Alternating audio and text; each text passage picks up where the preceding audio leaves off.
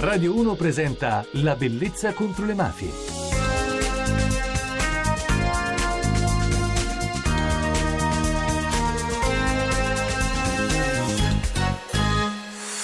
Buonanotte da Francesca Barra e benvenuti alla Bellezza contro le mafie. Continuiamo a parlare questa notte con Piera Iello, testimone di giustizia e cognata di Ritatria. E proprio per questo, prima di riavere la nostra ospite, io vorrei leggervi un estratto del diario di Ritatria, una delle più giovani testimoni di giustizia. Si uccise buttandosi dal balcone di Roma dopo aver saputo che Paolo Borsellino era morto nella strage di Via D'Amelio. Aveva paura Rita. Scriveva nel suo diario: una sottile cupa oscurità ti invade, però stavolta non è la paura che ti impedisce di vedere, è proprio la sera, è proprio la poca luce della luna che ti fa spegnere, piano, piano, dolcemente, quasi fino a farti morire dentro. Rita Atria, noi continuiamo a parlare con Pieraiello che ha scritto con Umberto Lucentini, Maledetta Mafia.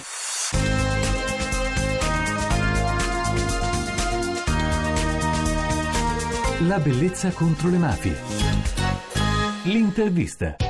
Bentornata Piera, la bellezza contro le mafie, grazie per essere ancora qui con noi. Grazie a voi di avermi chiamata. Tu parli nel libro anche della tua scelta di diventare testimone di giustizia e quindi di affidarti ad un giudice come Paolo Borsellino. Che ricordi hai? Beh, Paolo Borsellino, a parte il grande giudice che era, era un uomo pragmatico, un uomo di un carisma unico, una spalla amica su cui piangere, che eh, auguro a tutti di avere, una persona che veramente c'è, non come forma forma solo istituzionale, ma come proprio persona che ti dà sicurezza. E noi quando lui è morto ci è venuta a mancare proprio quella sicurezza che negli anni ti assicuro è stata così perché ci è venuta proprio a mancare una persona da cui trarre ancora insegnamento, più di quello che ci ha dato. Ma tu perché hai deciso ad un certo punto di collaborare con la giustizia? Non ho deciso di testimoniare, più che altro avevo voglia di giustizia, mi confidai con loro e senza che me ne sono accorta mi sono trovata a essere una testimone, l'ho capito dopo dopo. Quindi diciamo che il, il, percorso che fa una donna come è successo a te di testimonianza è anche stato nel tuo caso non accompagnato adeguatamente? Tu non eri stata preparata a tutto quello che poi ti sarebbe accaduto? No, calcola che vent'anni fa c'era molta disinformazione, invece adesso si sente, se ne parla nelle scuole, ma vent'anni fa proprio la figura del testimone non era neanche, infatti inizialmente fino al 2001 noi siamo stati tutti nello stesso calderone insieme ai collaboratori di giustizia, cioè i pentiti. Infatti ancora ad oggi molte persone non ci distinguono, pensano che siamo la stessa cosa, senza nulla togliere ai collaboratori perché hanno dato una grande mano nella giustizia italiana, specialmente quando Giovanni Falcone trovò queste persone pronte a parlare. Però noi siamo persone normali che abbiamo deciso di dire quello che sapevamo oppure chi è stato chiesto il pistole ha denunciato. I testimoni siamo questo fondamentalmente, persone che non hanno mai avuto problemi con la legge. Allora Piera, noi non possiamo quindi che augurarti una vita migliore e sicuramente insieme con le persone che ami e che finalmente ti possono rendere felice e mi auguro soprattutto che questo libro, scritto insieme con il collega bravissimo Umberto Lucentini, possa aiutare a far comprendere lo status di testimone di giustizia e soprattutto quello che hai vissuto perché credo che possa ridare anche identità e dignità al percorso e alla vita anche di Rita Atria. Quindi io ti ringrazio per essere stata ancora con noi alla Bellezza contro le mafie. Io ringrazio voi per avermi dato voce e ringrazio anche in questa occasione i miei compagni di viaggio che sono gli altri testimoni che soffrono pure più di me, però mano nella mano ce la faremo. Grazie, buonanotte Piera. Grazie, grazie, ciao. Chiudo con un altro estratto del diario di Rita Atria.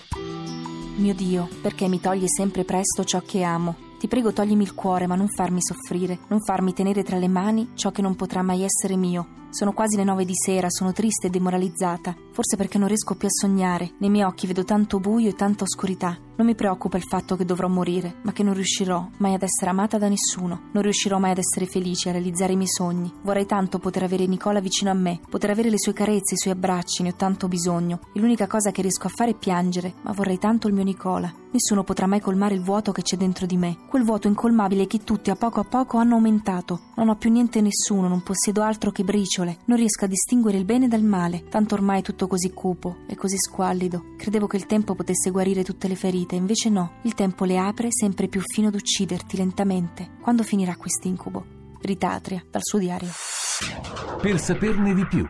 Io vi ricordo come entrare in contatto con noi sui social network attraverso Facebook nel gruppo La Bellezza contro le Mafie oppure seguendo direttamente me Francesca Barra. Scaricate le puntate sul podcast www.radio1.rai.it slash La Bellezza contro le Mafie. La musica. La musica di questa notte è di Fabrizio De André, la canzone dell'amore perduto. ricordi sbocciavano le viole con le nostre parole.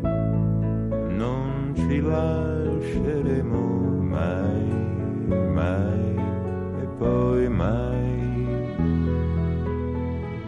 Vorrei dirti ora le stesse cose ma come fa un presto amore ad appassire le rose così per noi. L'amore che strappa i capelli è perduto ormai. Non resta che qualche svogliata carezza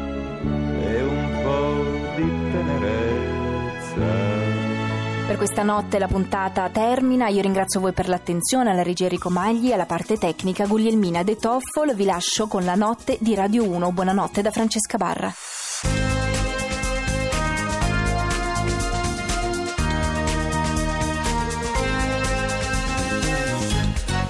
La bellezza contro le mafie.